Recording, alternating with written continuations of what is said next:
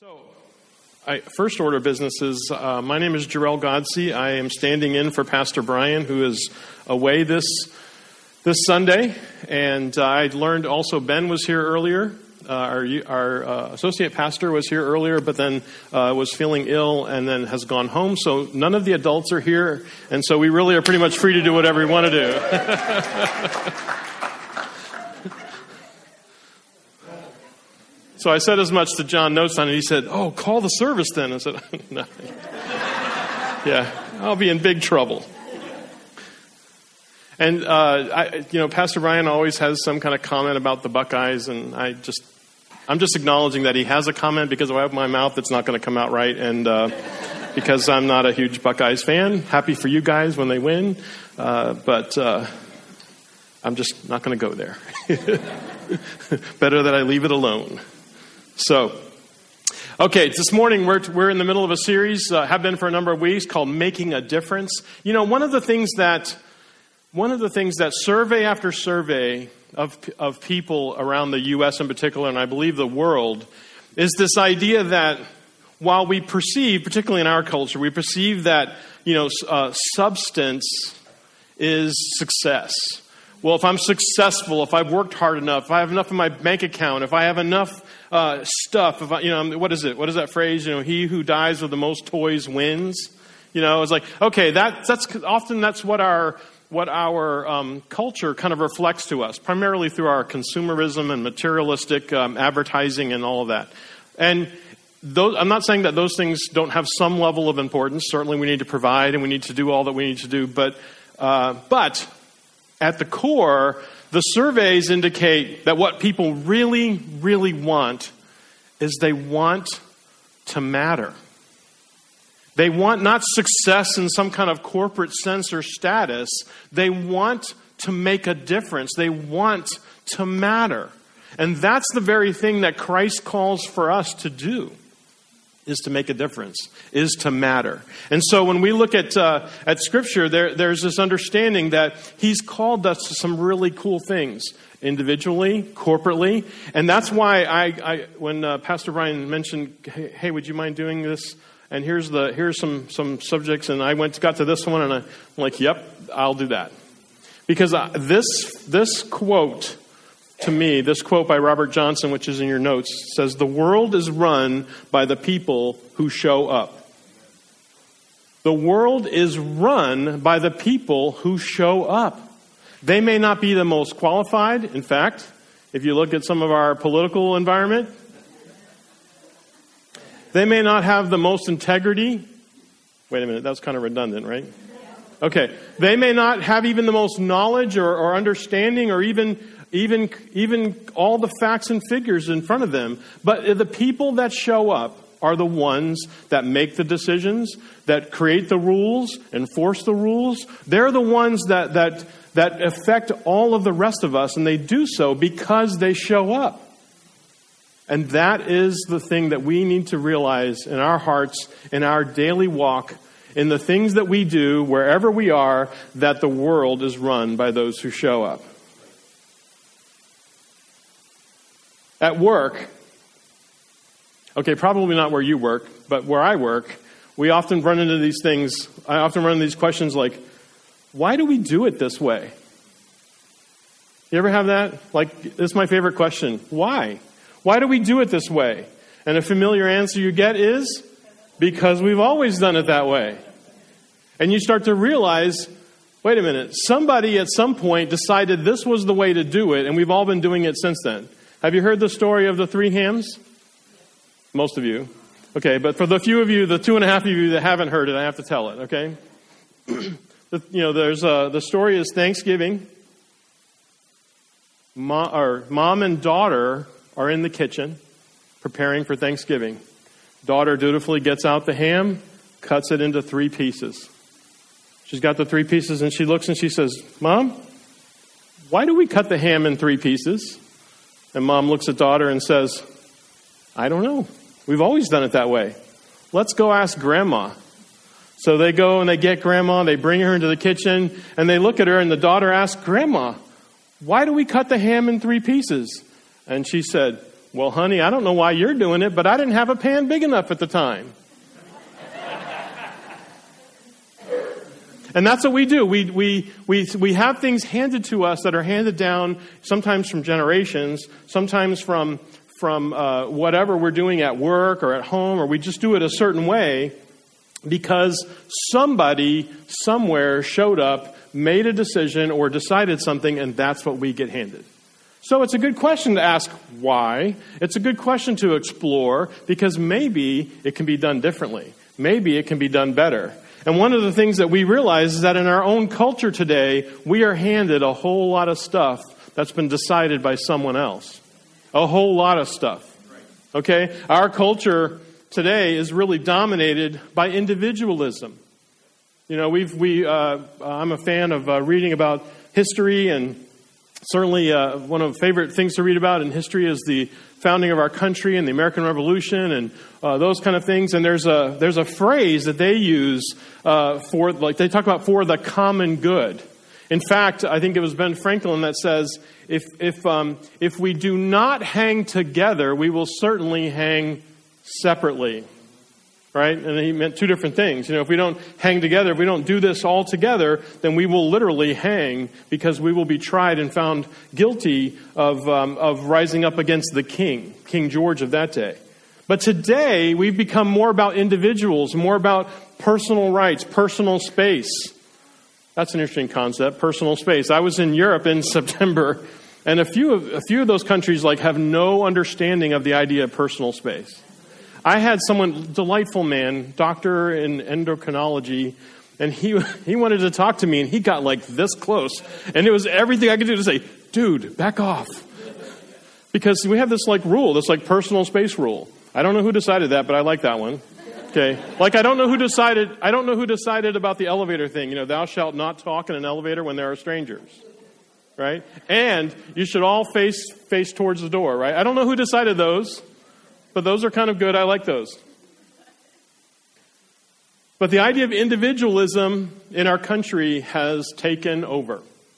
Okay, to the point where we are, all, we are more about selfishness, right? Things that help us, things that we do for us, things that, that well, I don't care about that. Or we have this, this uh, famous thing that says, yeah, that's important, uh, but they call it, they say, not in my backyard, right? Yeah, that needs to happen, but not in my backyard. We get in these discussions about all kinds of stuff, and you know, some of it makes sense, but some of it is simply a reaction to being, yeah, that's important, but it's not important enough to inconvenience me. So we have this individualistic idea, and then that leads us into a sense of apathy. Right? We get apathetic because, well, somebody else is doing it. By the way, that means that someone else is showing up. And we're going, oh, okay, that's fine. That's good. Good for them. Glad they did that.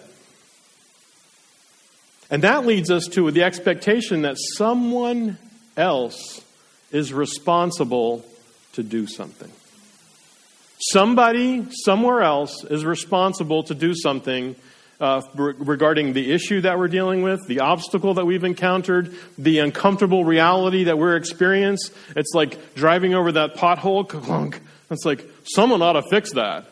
Okay, well, you know, that's someone. There, there, there are people that do that. But there are things that we, sh- we shouldn't be too quick to hand that over because Christ calls us something to something very different. Right? He calls us, he calls us, his disciples, to be salt and light. And we see that in Matthew 13 through 5 through 13 through 16. Um, he calls us to be salt and light. And Pastor Brian just preached on this a little bit ago about being salt, a preserver, uh, a, a, place of, or something that's savory, something that's inviting, something that, that is helpful. He also calls us to be a prophetic presence. We see that in 2 Peter 1:19, a prophetic presence, meaning that we are here to speak to what's going on, not just simply react to what's going on right? We need to be not, not just reactive. Oh, well, those crazy politicians, what are they doing? Or, boy, that, you know, this, this thing that's happening in my, my work, I just, I don't know. I'm just going to. Now, I realize, by the way, that some of the things I'm going to say are going to absolutely freak out the introverts in the room. Okay, you know who you are. And I can tell who you are right now because you're like looking away. because I'm calling you out. But by the way, I am one. I am an introvert. I took a test, and you, this might surprise some of you because you've seen me in places like this, and you wonder, yeah, right, you are lying. God's going to kill you for that. Okay. It's like, no, I am one. I took a test and it was like a spectrum, and there were like 20, this is nonprofit leaders. I happen to be in nonprofit administration, 20 something nonprofit leaders, and this, this test was supposed to test like how, how much did you need to connect with other people and how much you did not. And they, they basically put us all on a spectrum, and I was like second to last from I don't care about you, I don't need to be with you, I don't care who you are what you're doing here. Don't you feel in good hands now? It was more about disposition, about where you default to, right? And by the way, that's okay. It is a spectrum. We're all on it. Some of you are highly extroverted. You wonder, where are the people? Because where is the party? Right? I want to be there. The other, one, other introverts are going, the, be, the most favorite thing of it for introverts about a party is leaving. Oh, thank God. I survived that. I get to go home. Yeah. Okay, so I realize I'm, I'm going to freak out some introverts because there's something we need to not let our personality, and that is a personality, and I'm not here to put that down because, again, I am one. I'm, that, because our personalities need to be subjected to the cause of Christ Amen. and to the call of Christ and what he calls us to do. So he calls us to be salt and light, a prophetic presence, and in the world, but not of the world, John 17, 14. So, what can a few, even one, do when others have already shown up and are already domineering our culture?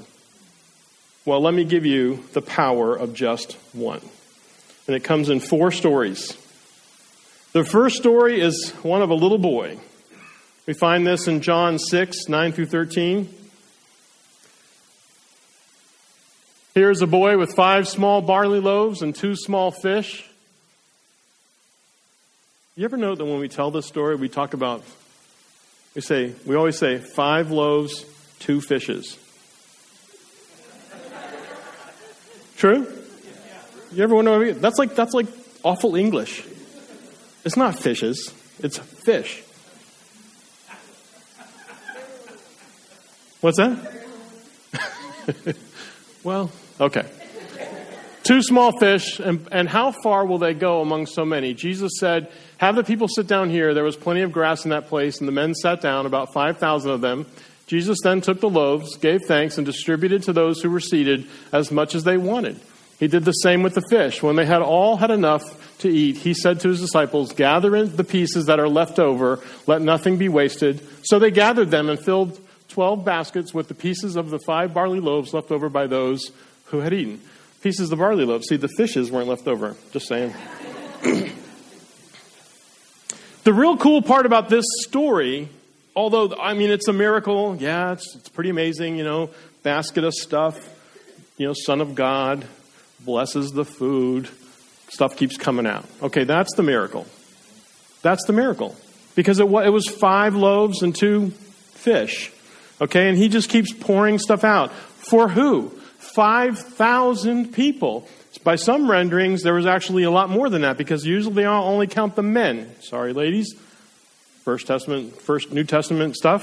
So it might have been a lot more than that, and they still had stuff left over. So the great miracle that Jesus performs happens in this moment because of one little boy. Okay, did you catch that again? 5,000 men None of them brought any food. And the women are like, yeah, that's right. They would never, never, never remember to.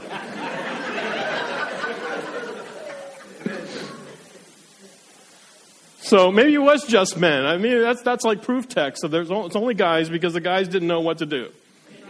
Right? But one little boy did. Not only did he do that, he showed up. By the way, the real hero of this story is not the little boy, it's his mom. It's true. It's true. Here, here, hun, your dad would never remember this.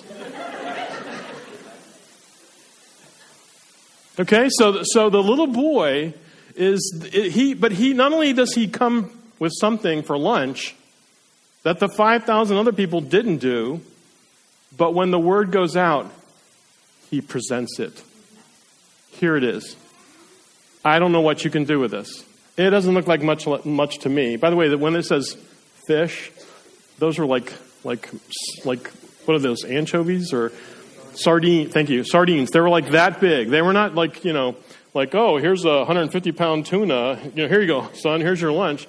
No, it was like little fish. So he hands over what is relatively meager, all that he has, all that he had for the, for the meal, and that is what becomes kind of the conduit for the power of God to be unleashed in that moment. Not just to feed the faces of those people that were sitting there, but to echo through to us from history the reality that the availability of one person can change, can touch thousands and change generations. That's an amazing thing. One little boy. By the way, God uses what you have to fill a need that you might never have been able to fill. This is from a five loaves and two fishes from Philip Clark Brewer. You'll never read that again, will you? Like that. Philip Clark, Clark Brewer, this is his quote God uses what you have to fill a need which you never could have filled. God uses where you are to take you where you never could have gone. God uses what you can do to accomplish what you never could have done. God uses who you are to let you become who you never could have been. The little boy did not possess great ability, but he did possess availability. So God uses those who make themselves available to him. He will use you if you will make yourself available to Him. So that's the key. Are you available?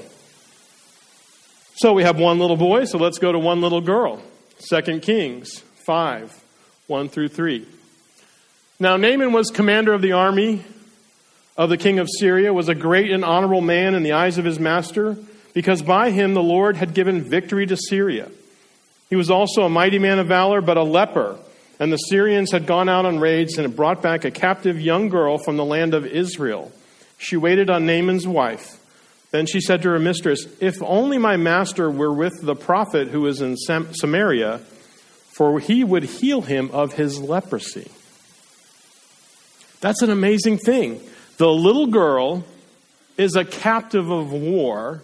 She's been enslaved, and yet she has this two things she has a heart for the master that she serves.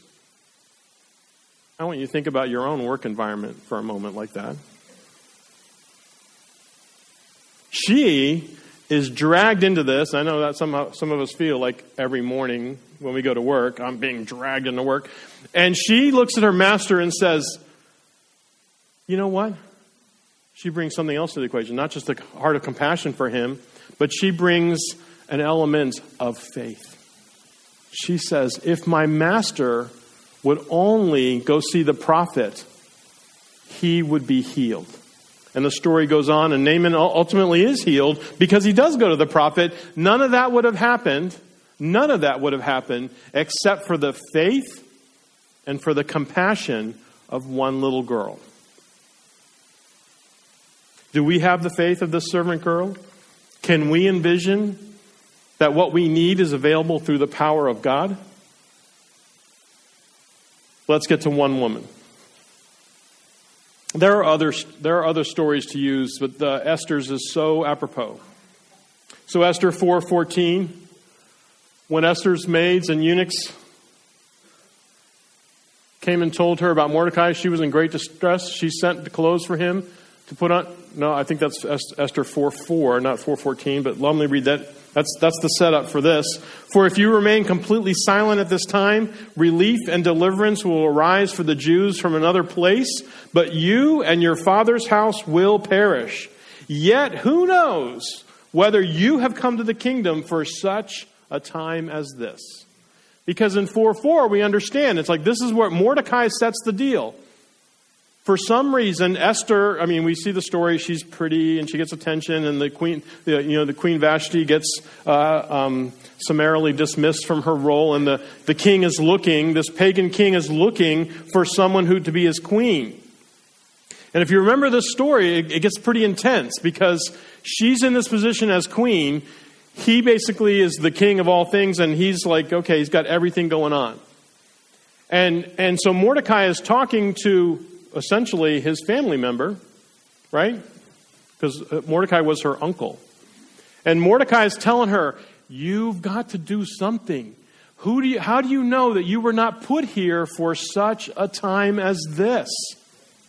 And, and there's a reality to it. Now, we, we know how the story goes. She does. She makes it happen. Uh, the, the, the Esther is a short book. It's a good reading, by the way, if you have a few minutes. And, um, and it's one of those stories that as, by the end, it's not just a good story because Esther survives and gets her point across, but then like the whole, you know, vengeance is mine, saith the Lord kind of stuff really all plays out. And if you really want a fun, fun way to see this story, you have to get the Veggie Tales on it. That's just awesome. I'm just telling you.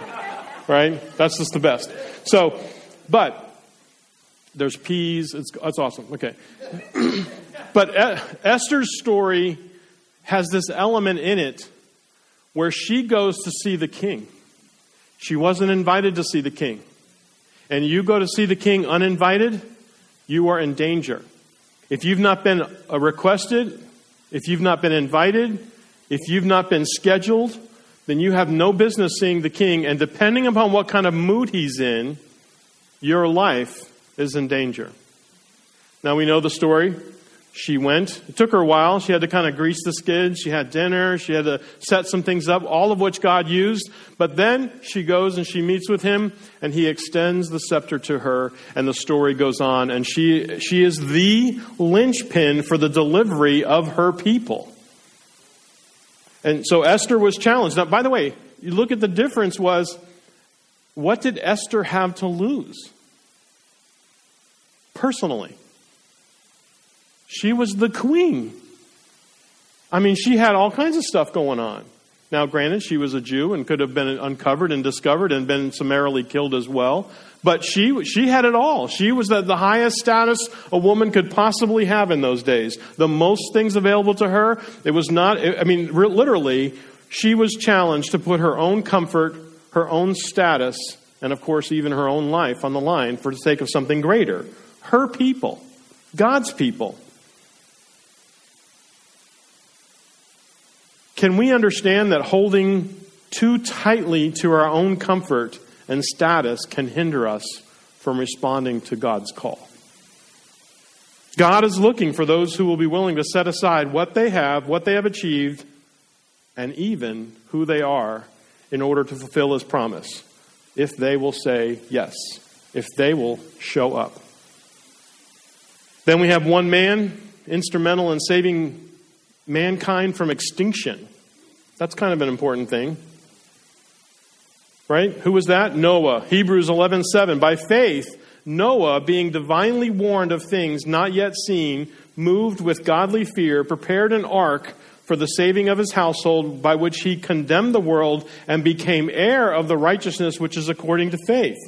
Noah remained obedient to God and proclaimed his word. You know, if you read, just read through Noah, it, there's some things that you miss. For one, it took him 120 years to build the boat. Okay, now I know some of you have like vehicles, uh, project vehicles in your garage that have taken nearly that long. Maybe just a few. Right? Some of us have projects that are sitting somewhere that are like unfinished, been around for years. Noah took 120 years to do that. And every day you have to wonder, is like, Lord, no one else is doing it like this. By the way, when he was building the boat, you realize that there was something, you know, God said it was going to rain. There had never been any rain before that. So you got this guy is probably ridiculed. Look, I didn't see the latest movie. I saw the thing about the rock people. I don't know what that is all about. But if you just read the scripture, it's a powerful story. And it's a powerful story of one man saying, I will. I'll stand up and do this. Yes, Lord, I am available. Are we willing to stand up and show up? Because there are three areas where I want to I want to talk to you about how important it is to show up. That's your family, your faith, and your future. For your family, we need to be there. Okay, there's particularly parents. There's this idea about, about quantity time and quality time. Let me help you out. Quality time is quantity time. Right? There's this thing. How many of you, how many of you heard or read, read of the uh, um, what is it? Five love languages. There are five, four, six, five. Five love languages. One of those is quality time. So unless you've done like a whole analysis on your significant other, just keep that in mind. And for your kid, parents, for your kids, quality time is quantity time. The more time you make for them, the more opportunities you have to engage them. Let them be them, but also be connected to what they're doing, the better it is. That's showing up for your family.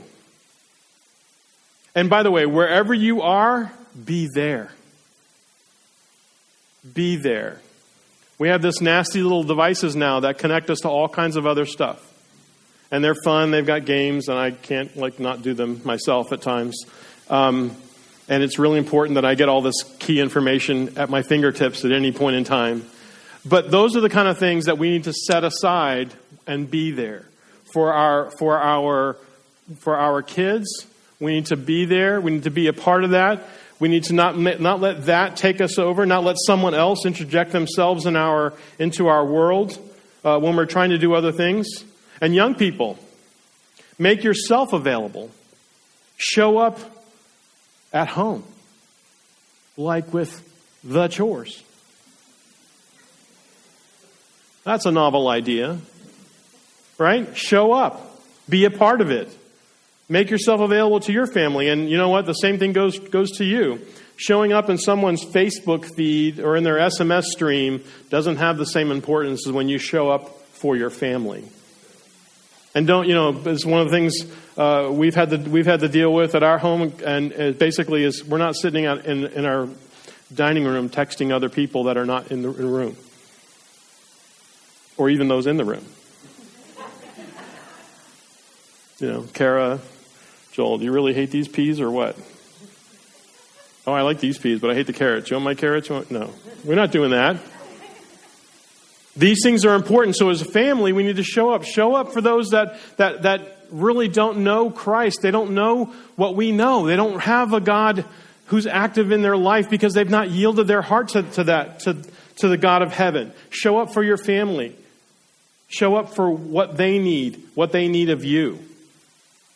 Show up for your faith. Now, the first thing I have to do is say, show up at church, but it's kind of funny to say that to those that are already at church. Okay? The truth is, most oftentimes, the people that need what's going on here most are the ones that are not here. And so we need to we need to show up for them. We need to say, you know what, this is good. Will you come with me? Because uh, what what's there is important. But I want to challenge you: don't just show up physically. It's not like a checkbox. Okay, I paid my tithe. I, am present. I went to the first service because then I, they have to finish on time so I can get out of here. That's why I go to the first service.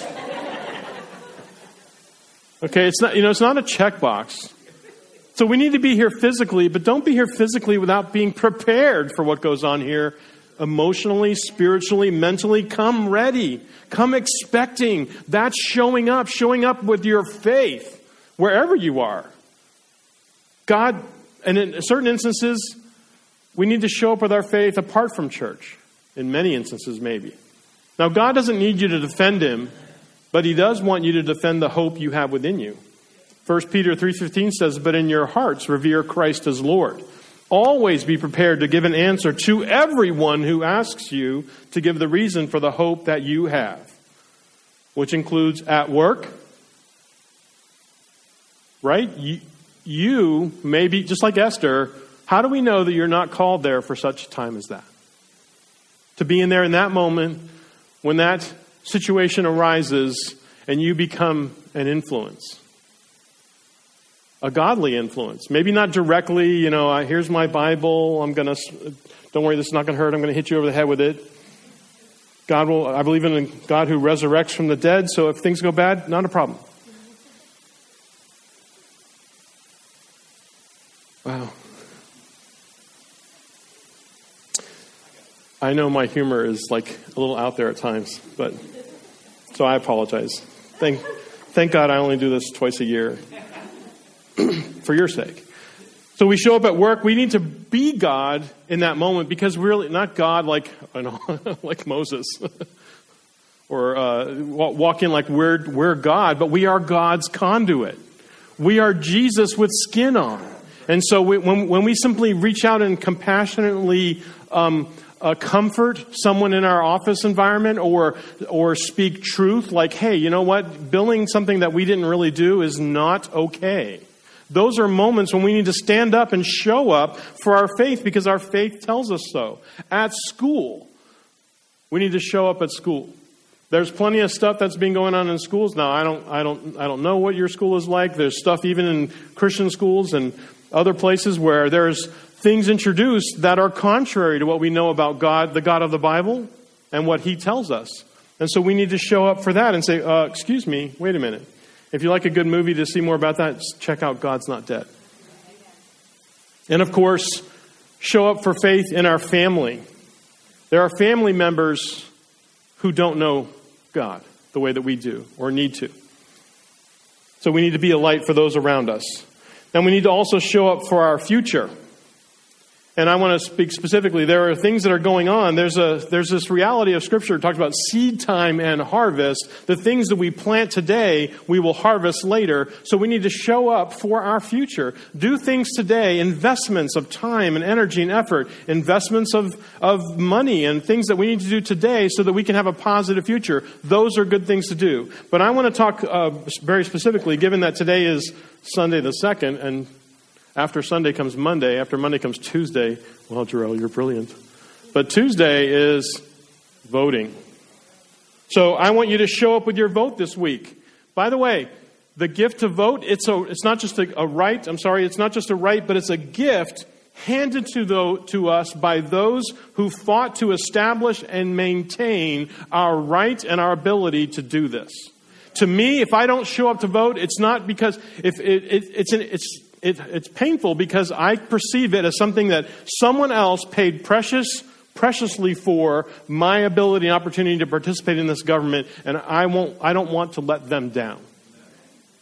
And I thank you if you're a veteran. We, uh, Veterans Day is this, this month, and if you're a veteran, I thank you for what you've done to allow me to go to the polls and vote. So, Tuesday, show up, vote your values, and vote. Uh, vote your values. Hopefully, those are shaped by God's word than man's way. Show up for the future of your family, this nation, and the moral compass of our culture. And let me say this really quickly. Ephesians 4:26 says, "In your anger do not sin." Sometimes politics has a way to get us very angry. Okay? Very angry, and I count myself in those. But by the way, hate toward a political person or a party is not a biblical value. Okay, I've seen some very interesting things. I see, you know, we have a President Obama, we have a Governor Kasich, and I see people who have expressed hate towards both of them. And that's not okay. You can see it in the signs today. There's a big Kasich with a big thing that says no Kasich. If that's how you're voting, then check your heart. I mean, vote how you're going to vote, but check your heart. Make sure we're not doing it out of hate. We're not allowed that, that, that luxury or that, or that privilege to hate someone. That is not a Christian value. So vote Vote, vote right, vote right, vote righteously. Now, four things. You need to show up carefully, pick and choose your battles. Make sure you understand the issue at hand and have educated yourself on the matter so that when you do show up, it doesn't work against you. I was watching uh, some footage. There was a reporter saying, like, um, which do you prefer, Obamacare or the Affordable Care Act? Now, they're the same if you don't know. But they were very convinced that one was better than the other, and it's like they're the same. Um, so show up carefully, know your stuff, be prepared. Show up consistently. Take time. Take a, take, taking a stand one time is probably not enough. And this goes, you know what? I, I like this. This kind of guides me in other ways. But if you were on trial for your Christianity, would there be enough evidence to convict you? Show up completely. Be prepared to go all in. We did a big series on that not too long ago. Be all in. Whatever, whoever puts their hand to the plow and then turns back is not fit. Luke 9:62. And show up confidently. By the way, he promised to never leave us or forsake us. He gives us a good word in due season, and we are his. And greater is he that is in us than he that is in the world. So I challenge you to make a difference by showing up. So if I could have the worship team come up. I don't have a big call to prayer this morning, although prayer team, if you come up as well. But if there's something that's been uh, touched in you, if you, if you have need of healing, if you have need of just someone to pray with and, and agree with you, by the way, that's a participation. We want to participate with one another. If you have a prayer need that we can simply agree with and say, Yes, Lord, then I want you to come up. But I want you to show up. I want you to remember to vote on, on Tuesday, and beyond that, remember to show up for your family, show up for your faith, and show up for the future. Because it's critical for us, for those around us, and for those who come behind us.